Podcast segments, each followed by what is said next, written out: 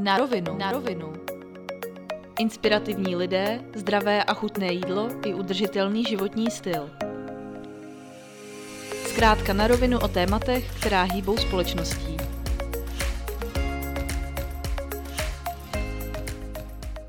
Tak já vás vítám u dalšího podcastu. Dnes to máme zase speciální a to hned na dvakrát, protože nejenže nahráváme zase na dálku, online kvůli probíhající karanténě, ale navíc jsou na druhé straně hned dva hosté, a to manželé Michaela a Lukáš Vincourovi z aktivistického spolku Zvířata nejme. Ahoj. Ahoj. Ahoj, ahoj.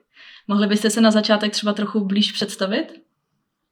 Jo. Eh, Takže ahoj, já jsem Lukáš, jsem manžel tady Míši, eh, jsem taky bubení v kapele Pipes and Pines a v neposlední řadě se považuji za aktivistu za práva zvířat. Mhm. Tak já jsem Míša a logicky teda z toho vyplývá, že jsem manželka Lukáše. a uh, jsem etická veganka už několik let a hlavní náplní mýho života je teď bránit uh, zvířata, které se sami bránit nedokážou. Mhm, skvělý. A jak dlouho jste vegani? Tak já jsem vegan teď, jsem to počítal, kvůli, uh, 6, 6 let Šest jsem let? vegan Mhm. a předtím jsem byl 13 let vegetarián Mhm. a teda musím říct, že to byla dlouhá doba, než jsem se k tomu veganství dostal, ale jsem za to hrozně vděčný, že jsem k tomu došel, i když až po tak dlouhé době. Mhm. Já si nejsem úplně jistá, kolik přesně je to let, ale řekla bych, že tak kolem 4 až 5 let jsem veganka a předtím tomu předcházelo asi tak taky 4-5 let vegetariánství. Mhm. A oba teda jste vegani z etických důvodů? Jo, já jsem určitě z etických důvodů, stoprocentně. A můžu se, můžu se zeptat, Luky, eh, co tě pak motivovalo k tomu, že jsi přešel z toho vegetariánství na to veganství? Když jsi byl 13 let vegetarián? To je, to je, to je zajímavý.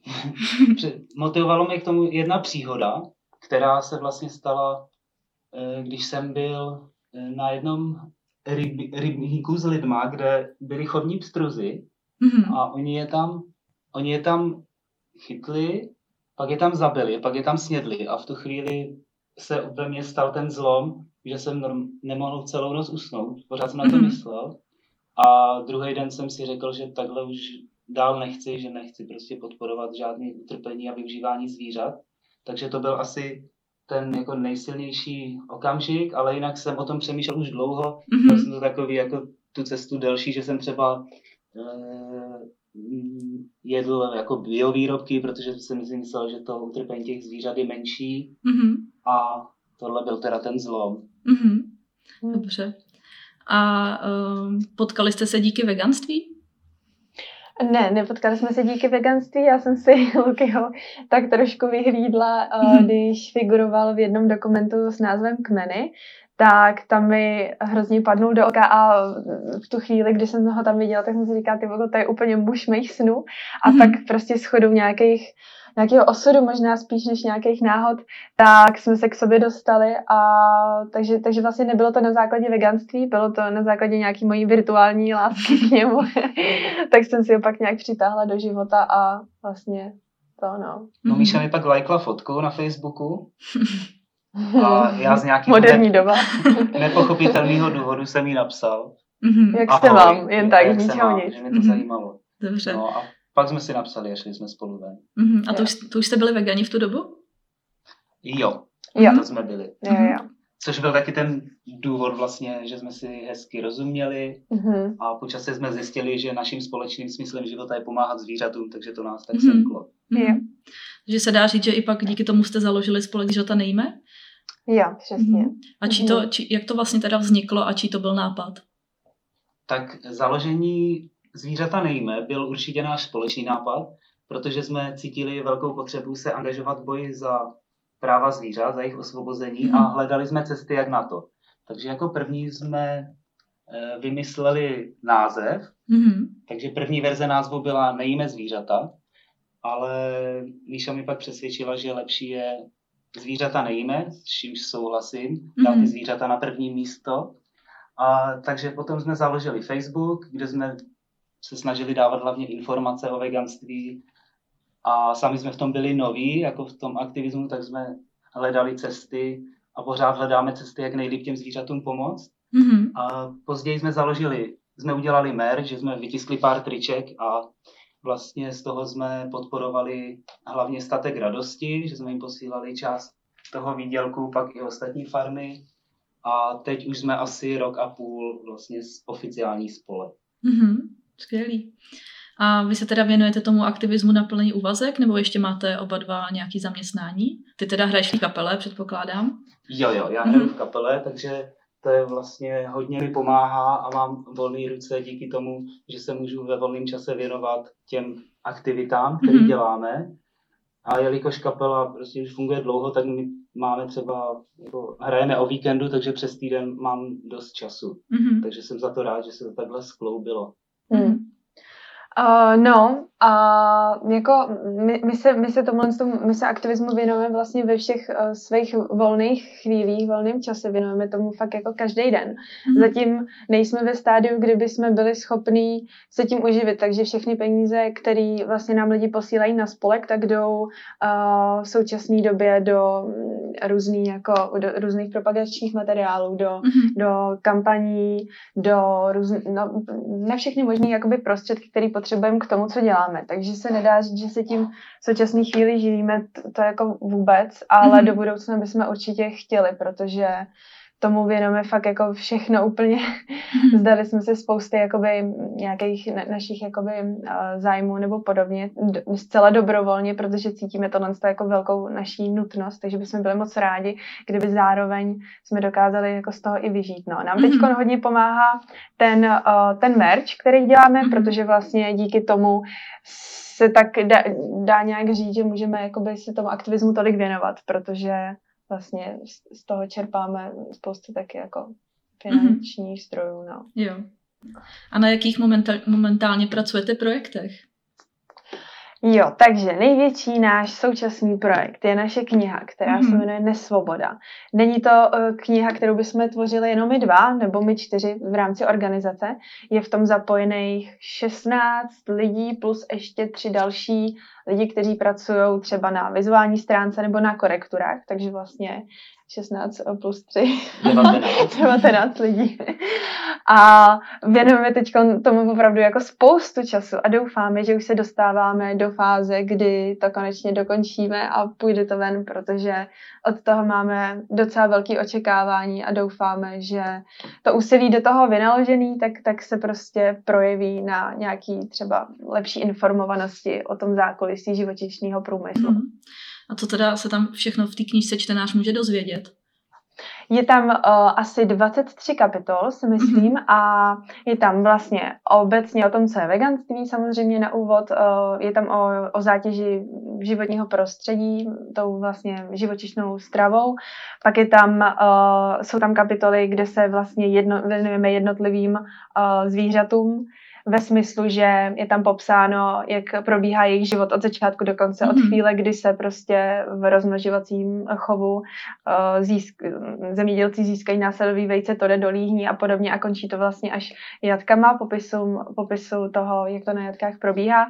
Je tam ale i, uh, je tam ale i o zoologických zahradách, o cirkusech, mm-hmm. o akvaparcích, je tam o myslivosti, o domácích mazlíčcích, jsou tam pokusy na zvířatech, jezdectví. Je tam opravdu jakoby si myslím, že jsme dokázali pokrýt jako veškerý, uh, veškerý pole uh, zneužívání zvířat. A je to mhm. samozřejmě zaměřený i na Českou republiku, v čemž je to možná trošku i lákavější, že tam vyloženě jako je to, je, se to týká našeho, naše, našeho území, mm. no, na kterým všichni žijeme. Hmm, tak to zní skvěle, to si určitě těším a až, až si budu moct taky přečíst. Máte teda třeba nějakou uh, představu, kdy by mohla ta kniha výjít? Hm, těch představ už bylo hodně, dokonce i minulý rok, myslím. Tak. Takže teď předpos, poslední představa byla, že to pošleme v půlce března do tisku. Mm-hmm. To nevyšlo. Takže, je konec března a stále to nevyšlo, takže my doufáme, že to jako bude... Během května, během mm-hmm. května si myslíme, že by to mohlo být, že? Mm-hmm. Teď už to je taková ta fáze, že už se to fakt dokončuje, jo. takže si myslím, že to by to tak mohlo být. Brzo to vyleze. Pokud budou teda otevřený tiskárny. To je no. Uvidíme, můžeme doufat. Jo. A to už je teda vaše druhá společná knížka. Ta první byla uh-huh. uh, vlastně pro děti. Chystáte uh-huh. ještě něco podobného? Myslíš s dětskou tématikou mm-hmm. nebo zaměřený to? Jako byl, je, jo, vlastně jo, pravda, já jsem na to úplně zapomněla. Mám totiž rozepsanou ještě jednu takovou aktivističtější uh, pohádku, nebo takový příběh spíš pro starší mm-hmm. děti. Ten, tenkrát svět, ta první knížka je vlastně určená spíš jako úplně prťatům. Tohle to by mohlo být třeba pro děti 10, 10 let a vejš. Mm-hmm. A je to takový aktivistický příběh eh, jedné holčičky, takže, takže to jo, ale na to přijde řada, až, až tohle všechno mm-hmm. dokončíme. Jo. Ale v plánu to je. V plánu to je. taková dobrodružná knížka, taková jo. foglarovka pro aktivisty. Jo. A ovlivnila vás třeba nějak i karanténa? Museli jste rušit nějaký akce? Tak teď aktuálně vlastně na Velikonoce jsme měli eh, vymyšlený ak- akce pětní akt za oběti vaječného průmyslu, mm-hmm. co pořádá vlastně 269, tak my to ve spolupráci s nima děláme. A mrzí nás to, že letos to mělo být ve třech městech, mm-hmm. v Praze, v Brně a v Ostravě.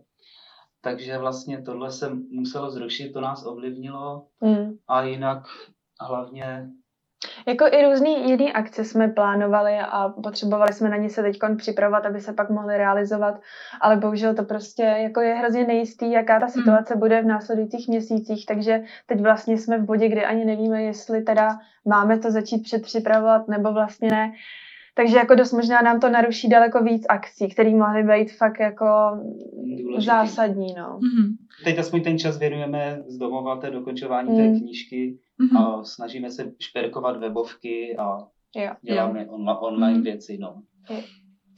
Takže vlastně se ani nedá eh, teď, jestli jsem to pochopila, mm-hmm. nic jako plánovat, až skončí ta karanténa, mm. že jo? Je to blbý, no, že vlastně člověk fakt neví, co bude, no, takže mm. No a ještě ideálně ani nemá chodit ven, což, což je v některých případech jako taky dost, dost jako problém, no, v plánování některých akcí, takže je to takový teďkon taková nepříjemná situace no, v rámci mm-hmm. toho aktivismu. A mám pocit, že ti lidi trošku uh, i jako, ne že ztratili zájem, ale to téma pro ně není teď tak jako aktuální, mm-hmm. jak hodně v médiích jako se povídá o té karanténě, o tom, mm-hmm. o té koronaviru, takže, takže uvidíme, jak to bude, no. Je to těžší trošku teď ta situace mm-hmm. pro ty zvířata. Mm, to chápu. A uh, vy jste i Eh, vedete kampaň za zavedení kamerových systémy, systémů na jatkách. Uh-huh. Kvůli tomu, díky tomu jste se dostali třeba i právě do médií. Uh-huh. A kolik máte podpisů, nebo jak to vůbec s tou kampaní vypadá teď?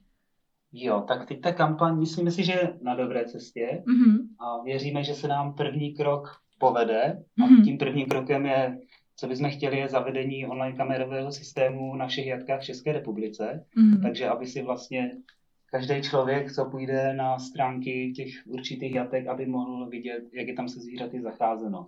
Mm. V současné chvíli máme 24 tisíc podpisů, my jsme si dali za cíl 20 tisíc a že to pak zaneseme příslušným politikům, ale ještě, ještě vyčkáme na, na další kroky, které bychom mm. chtěli udělat a teď se to celou touhle situaci trošku komplikuje, mm. takže si myslíme, že taky letos předáme předáme politikům petice a doufáme, že přistoupí na naše požadavky. Mm-hmm. A takže věříte, že by to opravdu mohlo být? To, to zavedení. Jo, jo, mhm. věříme tomu na 100%. Bojíme se trošku jedné situace, že by mohlo dojít k tomu, že uh, se to trošku ty podmínky naše jako poupraví v tom mm. smyslu, že to nebude vysílaný online, aby to mohla vidět široká veřejnost, že si to prostě bude nahrávat, ale bude to jenom pro účely třeba veterinární zprávy a podobně, mm. což je jakoby věc, se kterou vůbec nesouhlasíme a nikdy bychom neinvestovali tolik času do, do takovéhle jako zbytečnosti, protože ty kontroly, ač teda uh, velice výjimečně, tak tak na jatka jakoby chodí uh, a jako nej, nemyslím si, že by ten, ten orgán dokázal jakoby zachytit nebo podchytit všechny ty krutosti nad ty krutosti, které se tam vůbec dějou, ve smyslu, mm-hmm. že prostě jsou to jatka, je to odporné místo, kde se vraždí zvířata, kde křičí zvířata o život, o, snáší obrovskou bolest a stres, ale nad to ještě jako všechno, tam prostě ty lidi si s těmi zvířatama dělají vlastně, co chtějí, protože nemají nad sebou někoho, kdo by to nějak usměrňoval, takže mm. Takže se bojíme, že právě se to, že to jakoby může sklouznout k tomu, že to bude jenom pro účely veteriny, což, což teda nechceme. Chceme, jako naším primárním cílem je, aby se o tom dozvěděla právě veřejnost. To je zase další krok k tomu, aby se poodhalily ty krutosti, které se dějí zvířatům. My jako nechceme dozor na jatkách. My, jako, to, jako my nechceme ty jatka jako ze své podstaty a ne, aby nikdo dohlížel na tím, jestli se tam týrají zvířata správně. Takže tohle je takový jediný, co by do toho mohlo to, ale jinak věříme tomu, že, že to fakt potřebujeme podporu veřejnosti získat, takže to jako bude tam tímhle směrem budou směřovat naše kroky teď, mm. aby jsme ji získali a potom si myslím, že prostě, že to projde a že budeme první zemí, která to jako zvládne. Mm. Protože ještě, no. tam ještě zajímavé, že my jsme byli, vlastně máme videa ze tří jatek mm. a vlastně na všech jatkách docházelo k tomu týrání, vlastně k tomu porušování zákona i přesto, že tam jako byli ti lidi, takže tam jde vidět na tom, že, že tam vlastně to se děje, ta nadmíra utrpení prostě pořád. Mm-hmm. Takže tohle by mohlo trošku poodhalit, no. Mm. Je třeba těžký získat takhle ty záběry z těch jatek? No, uh, je to těžký. je to těžký, asi bych úplně nechtěla rozvádět způsoby, jakým se to jako daří, ale spolupracuji se spoustou lidí a tak nějak jako společnýma silama uh, to získáváme, no. Mm-hmm. Bohužel, ale... bohužel to není tak, že prostě mm. by tam někdo přišel a poprosil, jestli jsem tam může podívat nebo si to natočit. natočit. Hrozně si to chrání mm. a za každou cenu, i když vlastně si myslím, že každý člověk by měl mít právo na to vědět, jak se jeho jídlo získává, tak tenhle průmysl si to hodně střeží. Mm-hmm. Tak držím palce, doufám, že to klapne. Mhm.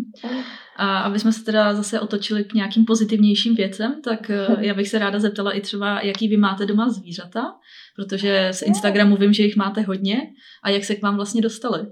Jo, super, tak to odpovím já teda, jestli můžu. My máme v současné chvíli devět zvířat, máme čtyři kočky, čtyři slepičky a jedno kuřátko, teď mm-hmm. relativně nové, nebo necelý dva měsíce tady s námi, že? A každý tohle zvíře má svůj specifický, mnohdy dost krutý příběh. Nejnovější třeba právě kuřátko Malenka, tak eh, to se nám podařilo zachránit z odpadkového koše s rozbitou hlavou, kam byla vyhozená zemědělci, mm-hmm. kvůli tomu pravděpodobně, že byla byla o dost menší, než jsou ostatní kuřátka a tím pádem jim připadala neperspektivní pro nějaký zdravý vývoj. Takže uh, to je jako by tady ještě důležitý uh, poznamenat, že zemědělci se vlastně těch menších ptáčků zbavují způsobem, Eh, který je nestojí žádný finanční prostředky, což si myslím, že je takový jako hlavní důvod, proč to tak dělají, tak uh, oni normálně s těma zvířatama hází o zem nebo udeří s nima případně o nějaký předmět nebo o zeď a pak je vyhazují do odpadkového koše, mm-hmm. který je zpravidla před halou. A tam právě tohle je příběh malenky, která tímhle tím způsobem byla právě jako zlikvidována. Bohužel, bohužel přežila a když, když vlastně se ta popelnice otevřela, tak na hromadě mrtvých těl jsme viděli žijící kuřátko, tak to byl velký mm-hmm. šok. No. Takže mm-hmm. tam má za sebou hodně takový silný příběh, ale myslím si, že jako každá slepička, která se k nám dostala, ho má. Třeba Amálka, to je slepička, kterou máme nejdíl, tak eh, ta vlastně žila rok eh, v hale. A ono totiž slepičky obecně eh, z z těch hal a vůbec, vůbec slepičky, které kdekoliv můžeme vidět i na, na dvorcích, tak jsou tak jako zhybridizovaný stvoření, že oni mají obrovský problém s vajíčníkama, se snášením, s tím vlastně s těma vnitřníma orgánama díky kterým snáším vajíčka, takže tam měla právě obrovský takový, já nevím, jestli to nazvat nádorem nebo, nebo něco podobného a nemohla kvůli tomu ani pořádně chodit, mm-hmm. nemohla lítat, nemohla běhat vůbec, prostě prakticky jenom tak jako popocházela, stála tak to se nám podařilo potom eh, dostat na operaci po teda mm, eh, spoustě neúspěšných hovorů s veterinářema, která, který nám radili, ať ji usekneme hlavu, když je nemocná a že si z ní máme udělat polívku, dokud ještě jako není, není úplně jako prolezlá nemocema, což bylo fakt příšerný. A ten stav, kdy máte doma nemocný zvíře a potřebujete pomoc, protože tomu samozřejmě jako nerozumíte té biologii a nedokážete jí nějak pomoct, tak eh, se vlastně dostanete do stavu, kde vám všichni říkají, že vám nepomůžou, že, mm. že prostě je to vlastně nezajímá problémy nějaký slepice. Což by se samozřejmě v případě kočky nebo psa vůbec nestalo. Je x, x prostě veterinárních klinik, který mají otevřeno non-stop a okamžitě by nás přijali s takhle závažným problémem, ale té slepičky prostě to není běžný. Takže tam má za sebou taky příběh jako takový silný docela. Teď máme Leontínko nemocnou, kterou léčíme antibiotikama, zase je to kvůli tomu, kvůli tomu procesu snášení. Ona dokonce teď poslední dobou jo, posledního půl roku se nás začala hodně bát, začala být taková jako panická, tak jsme to i konzultovali na veterině s naší paní doktorkou. Ona říkala, že to jako se jeví jako posttraumatická stresová porucha, kdy vlastně ona mm. taky strávila uh, eh, 14 měsíců zavřená v hale v příšerných podmínkách a teď to prostě tu psychiku samozřejmě to poznamená, takže u ní se to projevilo tím způsobem, že má teď takovou obavu z nás. No. Mm. Míša zapomněla na, na Emilku, kterou jsme našli na v šachtě. v šachtě. No, i s Justínkou. Ty jsme zase našli přesně, no, to, byl, to byla hala, kde byly, uh, vlastně kde probíhala halový chov, to znamená vajíčka s označením dva, odsud putují, tak tam se právě v takový šachtě plný výkalů umírali a to vlastně Emilka vypadala, že, že, že je mrtvá. Vlastně když ji tam poprvé zahlínul, tak říkal, no tak, tak to tady asi necháme, protože ta už ta, to ta nezvládla. A ona v tu chvíli nějak jako lehce pohla hlavičkou, tak jsme úplně jako v úžasu, že stále žije. No a teď je to nejdrzejší slepička celé zahrady, leze nám na hlavu, na záda, je, je skvělá. No. Jo. A takhle mi to zní jako vlastně, že každá ta slepička vaše je úplně jiná. Jo, a, jo. a přitom spousta lidí si myslí, že třeba slepice jsou hloupí. Jo. Jaký třeba jo. na to máte názor? Máte třeba i nějaký slepičí příběh, který byste mohli Hele, jako tohle to já právě vůbec nechápu, kde se to vzalo, že si lidi hmm. myslí, že slepice jsou hloupí. Jako slepice jsou úplně geniální zvířata. Oni třeba, uh, já mám takový příklad, že oni mají uh, schopn, nebo takhle, když si to vezmu třeba ve srovnání s psem, tak psovi ukážeš míček, dejme tomu, mm-hmm. a schováš ho za záda a pes stojí, kouká a říká, a je, jako ne, nedokáže, jako myslí si, že neexistuje najednou ten předmět, prostě, že zmizel, jako. Jenže slepice, když to třeba uděláš s vajíčkama, který oni milujou, jako k jídlu, tak ona, dáš si ho za záda, tak ona běží za ty záda, skáče ti do ruky, ona ví, že ten předmět nezmizel, ona ví, že ho mm-hmm. máš, ale že to akorát nikam schovala. To mi přijde jako úplně jako skvělý. Mm-hmm. Pak další věc je, že třeba slepičky jsou schopný uvažovat na základě dedukce, která se třeba u dětí vyvíjí až uh, kolem sedmého uh, roku, jo? že to je taky prostě taková vlastnost úplně skvělá. Dokážou prožívat celou řadu pozitivních i negativních emocí, taky máme spoustu příkladů k tomu, mají pětkrát uh, lepší schopnost rozlišování barev než člověk a mají daleko mm. lepší sluch než má člověk, protože jejich předci vlastně pocházejí z pralesu, kde, kde ten sluch je zapotřebí k tomu, aby samozřejmě jakoby vycítili nějaký nebe nebezpečí. Takže vůbec nechápu, kde se, kde se bere tenhle stát. Myslím si, že to dost možná pramení zase z toho, že aby lidi dokázali zvířata využívat, tak je musí degradovat na nižší, nižší úroveň. Mm-hmm. Takže si myslím, že to možná má kořeny v tomhle tom, no. Protože slepičky určitě nejsou hloupí, jsou to skvělí starostlivý mámy. Mají jako úplně obrovskou paletu dorozumívacích zvuků, který, když jim trošku jakoby nasloucháš, tak dokážeš pak rozeznat. Jsou fakt strašně fascinující. Já jsem si o tom hrozně rozpovídala, protože já je úplně miluju, mě, mě hrozně fascinují prostě mhm. slepičky. Mm-hmm. Jako. Mm-hmm. A hrozně mi ubližuje, že nikdo nevnímá v nich tyhle, ty, tyhle, tyhle, tyhle ty jejich schopnosti. Tam mi fakt, a nerozumím tomu, no. Mm-hmm. Takže vlastně možná by se dalo i doporučit lidem, co eh, tady nevěří, nevěří že slepice mm-hmm. jsou chytrý, tak aby, aby zkusili s nějakou jo. slepicí navázat takhle vztah. Přesně, no, mm-hmm. přesně, aby, aby, dali, aby dali šanci jí poznat, protože pak zjistí, že to nejsou žádný eh, jako eh, bezejmený jednotky pohybující se někde, jako, že jsou to fakt, um, fakt prostě fascinující zvířata, každá je úplně jako jiná. Mm-hmm. No. My když přijedeme domů, tak to vítání, to je prostě neuvěřitelné. Oni úplně běží přes celou zahradu si narazí do plotu, jenom aby jako Super, no. Mm-hmm. Jsou skvělý. Nebo na zahradě, když sedíme na lavičce, tak prostě ona asi kolikrát ta Emilka jedna, ona si jde sednout prostě pod nás. Všechny ostatní zobou, jedí si tam něco, dělají si své věci a ona si prostě sedne pod nás a spinká pod náma, mm-hmm. nám pod nohama. Víš, jako, yeah. jak, jak prostě takhle se projevují psy i třeba. Jsou fakt, jsou skvělí. Mm-hmm. tak jo, tak moc děkuji za příběhy, A ještě jsem se chtěla zeptat na to, že uh, Předpokládám, že jako eh, známý aktivistický pár, pár jste zažili i dost útoků, třeba online na internetu. Mm-hmm. Jak se s tím vypořádáváte a co byste třeba poradili někomu, kdo je v podobné situaci, že dostává nějaký třeba hejty na Facebooku a podobně? Mm-hmm. Tak máš pravdu, jak jsi řekla, že to probíhá jenom online ten hejt. Mm-hmm. Vlastně jenom online. Asi se mi nestalo nikdy, že osobně by mi někdo jako řekl něco ošklivého. Spíš jako si chtěli povídat třeba. Mm-hmm. Ale těch online útoků je fakt hodně, hlavně jako na, na stránkách zvířata nejíme na Facebooku i na Instagramu.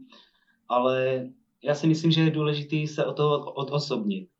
Mm-hmm. Že třeba, vím, že je těžký, když je někdo v tom novej, jako se stane veganem, je v tom sám, a nemá ani jak žádný kamarády a teď na něho ti lidi začnou útočit, tak si myslím, že ta situace může být pro něho hodně těžká, ale prostě nebrat si to osobně, uvědomit si, že on je hlasem těch zvířat, bojuje za ty zvířata a to je vlastně to, proč tu myšlenku šíří, kvůli ním, mm-hmm. ne kvůli sobě. Takže já si vždycky tohle říkám, že takový lidi mi nemůžu jako ublížit, že přece člověk, co obhajuje týrání a zabíjení zvířat, tak ten jako mě nemůže nějak zranit. No. Mm-hmm.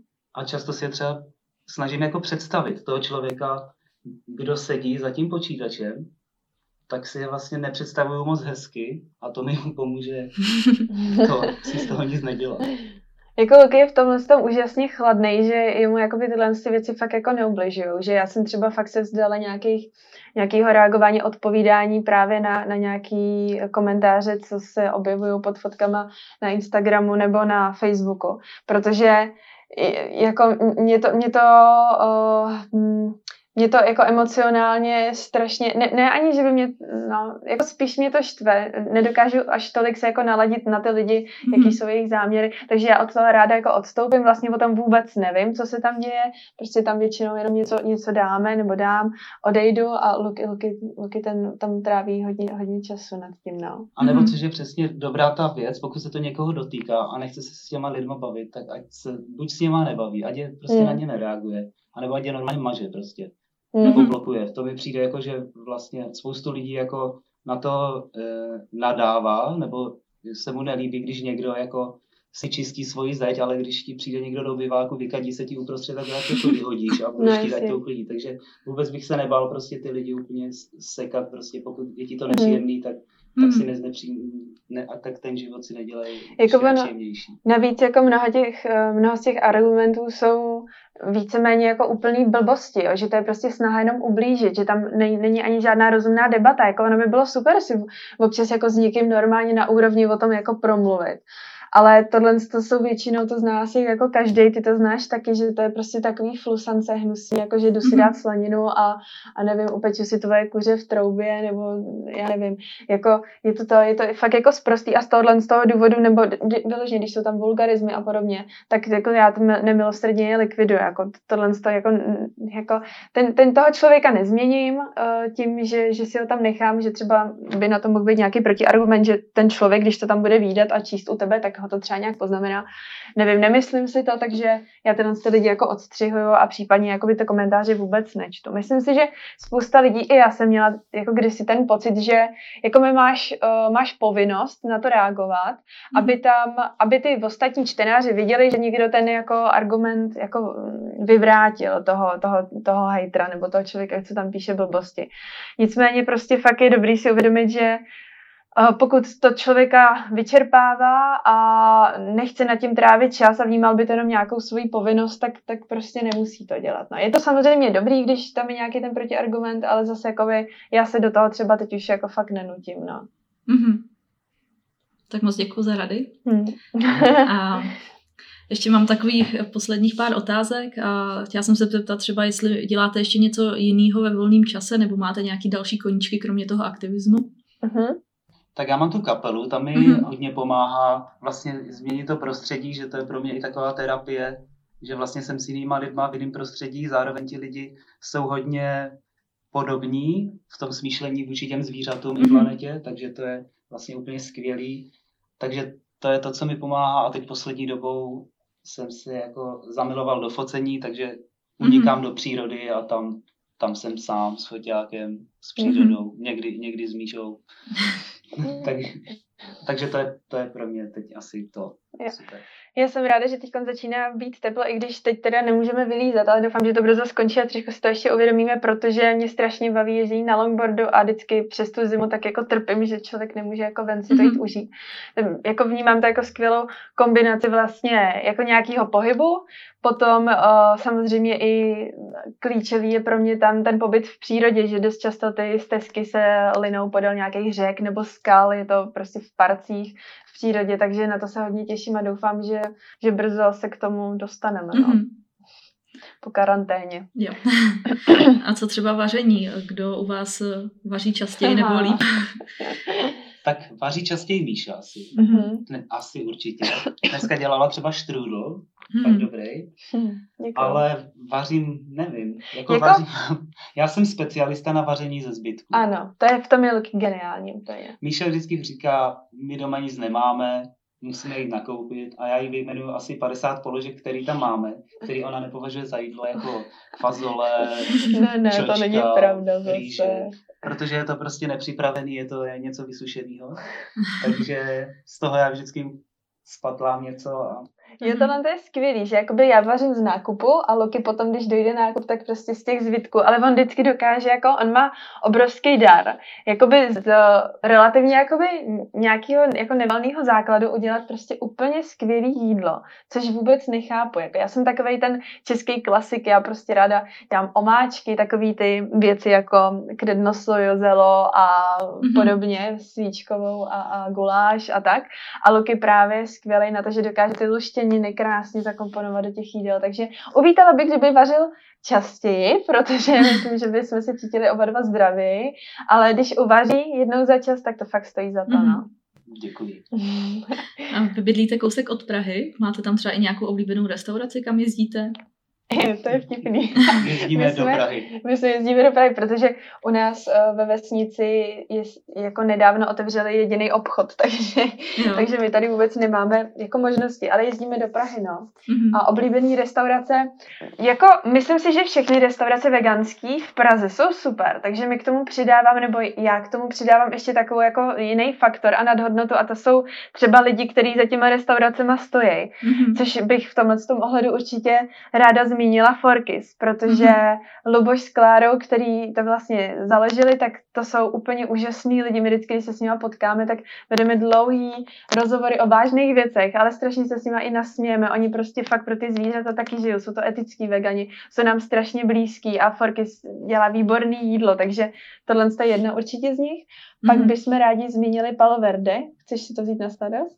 Palo Verde, to je Aha. krásná nová Mhm. restaurace Jo. Bistro, kde dělají taky super lidi. Uh, Domča s Vasilem. Mhm. Otevřeli to nedávno a to je neuvěřitelný, jak to jako jak to třeba během týdne se tam změnilo, kolik jídla tam zařadili a jak to Mhm. jídlo je výborný, je to tam teda pěkný, takže když chce někdo jít na nějakou důležitou schůzku, tak, tak, tak tam je to prostě super. Je to skvělý, no. Je to jakoby kavárna, ale, ale jako vařejí tam spoustu věcí, mají tam, my všechno, co jsme tam měli, tak bylo úplně dokonalý. A navíc přesně, jak říkal Luky, Vasal s Domčou jsou ještě ke všemu skvělí lidi, který vlastně už jako několikátý rok podporují Statek radosti, což je azylo, Mhm. azylová farma. A vlastně i prostřednictvím té jejich kavárny se snaží i ten statek radosti podporovat dál, takže to my hodně ceníme. A pak taky, koho ještě ceníme hodně, je Veganland. On spoustu lidí má možná pocit, že to je prostě jenom další, další jako bufet, uh, že to je něco na styl Loving Hutu, ale vůbec tomu tak není. Veganland za prvý teda má, nikdy jsem tam neměla špatně udělaný jídlo, mají to výborně dochucený, je to strašně skvělý. Ale navíc ještě, oni jsou fakt vegani taky srdcem. Oni Mhm. hodně uh, lidi jako obdivují za aktivismus, snaží se ho podporovat, snaží se podporovat i farmy, že, že to není jenom jeden z dalších těchto z těch typů řetězců, ale ten Veganland má fakt jako srdce. A ten, ten je taky skvělý, tam taky moc Mhm. rádi chodíme, no. Oni taky věří v ten veganský svět a chtějí, aby se stal. Jo, Mhm. jo. Jo. A nabádají lidi k, k tomu, aby byli aktivní, takže to, to je nám, tohle je nám hodně blízký, Mhm. no.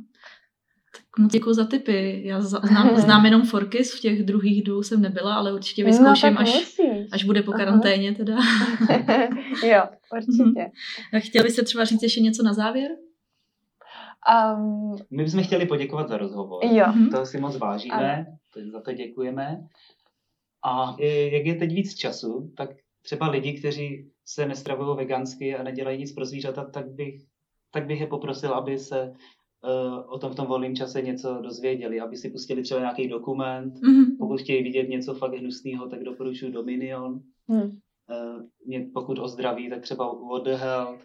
Hm. A nebo ať si přečtou nějakou knížku a zamyslí se prostě nad tímhle tématem. Mhm. A já bych zároveň i vegany teda v závěru chtěla požádat, že uh, o to, že kdyby teď mají čas na přemýšlení a vymýšlení, co, čím by mohli jako přispět, tak aby, aby chtěla bych je trošku namotivovat k tomu, že fakt je nás strašně málo, že jestli veganů je na celém světě 1%, tak 1% z toho 1% je veganů, kteří jsou aktivní v, prá, uh, v rámci práv zvířat. Takže by bylo super, kdyby kdyby tohle to zvážili a třeba potom, až ta karanténa skončí, tak, tak se začne těm, těm zvířatům věnovat i jakoby aktivnějc, ale ono se tomu vlastně můžou věnovat i teď v karanténě. Je spousta, jako je spousta způsobů, jak dělat aktivismus i v rámci prostě domova.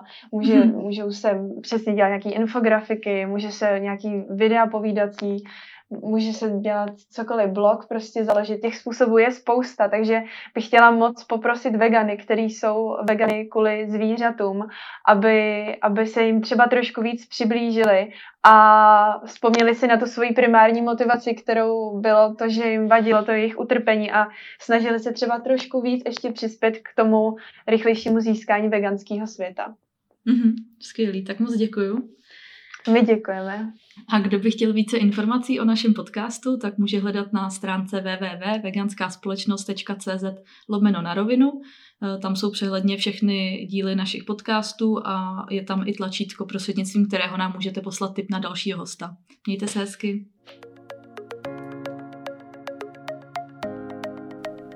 Na rovinu. Na rovinu. Inspirativní lidé, zdravé a chutné jídlo i udržitelný životní styl. Zkrátka na rovinu o tématech, která hýbou společností.